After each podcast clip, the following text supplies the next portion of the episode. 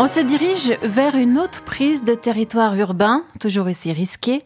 Rachel Maisonneuve a assisté à un bombage de murs en bonne et due forme. On part en pleine culture de la transgression.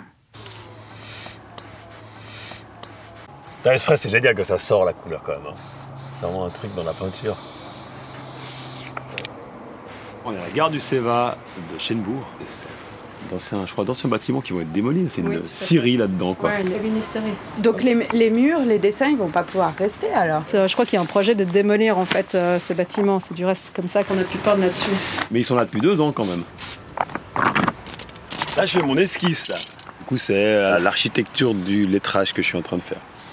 Tu vas écrire quoi? Il faut essayer de lire. Je vais pas dire. Je vais pas divulguer mon nom euh, secret. Voilà.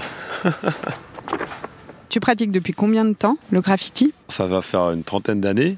J'ai commencé en 94. Quel était ton graffiti le plus dangereux à faire? Le Seva, on passait des fois dans le tunnel, puis un train pouvait passer. Il n'est jamais passé quand on passait dedans, mais euh, s'il était passé, on aurait dû se coucher par terre parce que c'était assez étroit.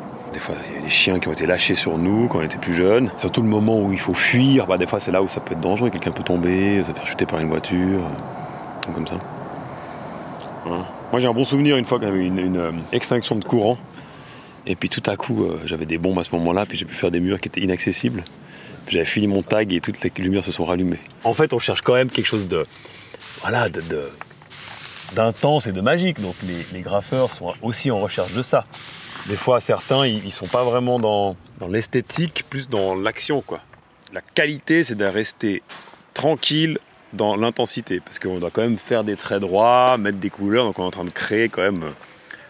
euh, Donc euh, le peintre doit être quand même concentré dans ce qu'il fait, tout en étant dans un moment où ça peut être chaud pour lui s'il se fait attraper. C'est combien l'amende?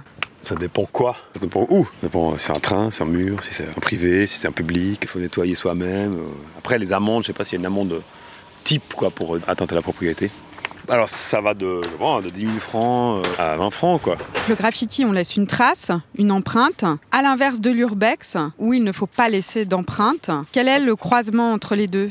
Bon c'est vrai que nous les graffeurs on n'a jamais respecté les interdictions, surtout celles qui, qui touchent les endroits abandonnés. Euh, nous on est un peu comme les petites plantes qui poussent à gauche à droite. Nous ça en fait ça fait très longtemps avant que le mot urbex soit inventé qu'on est dans ce type d'endroit euh, qui certaines fois étaient gardés secrets aussi, mais secrets pour se réserver les places euh, à graffer. Euh, Je pense que bah, mes compatriotes graffeurs vont adhérer à ça, mais en plus de la pratique du graffiti, il y avait quelque chose qui se produisait aussi de rester dans ces endroits.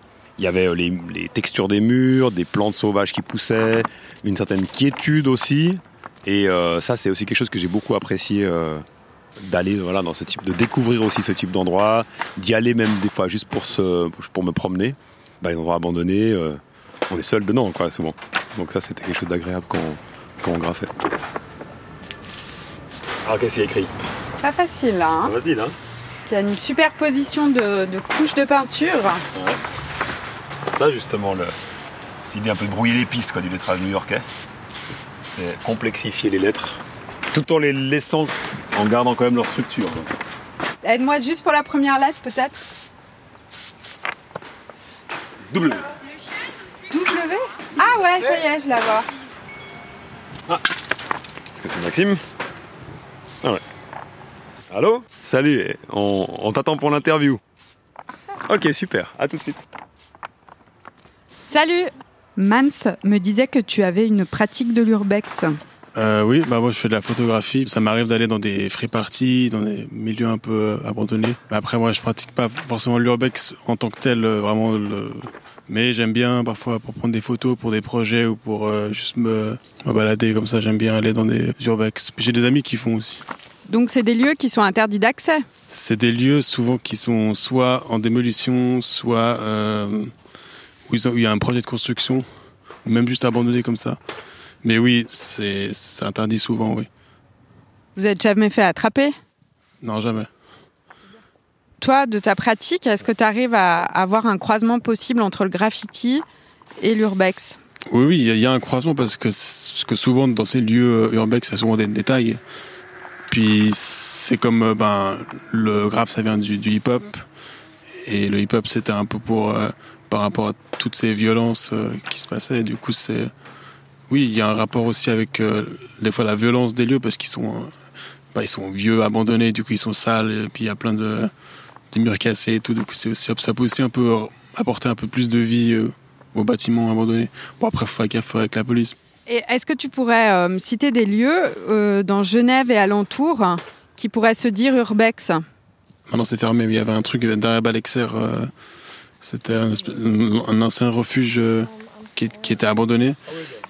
Puis il y a beaucoup de gens qui allaient là-bas pour euh, squatter, faire des fêtes et euh, graffer, graffer aussi.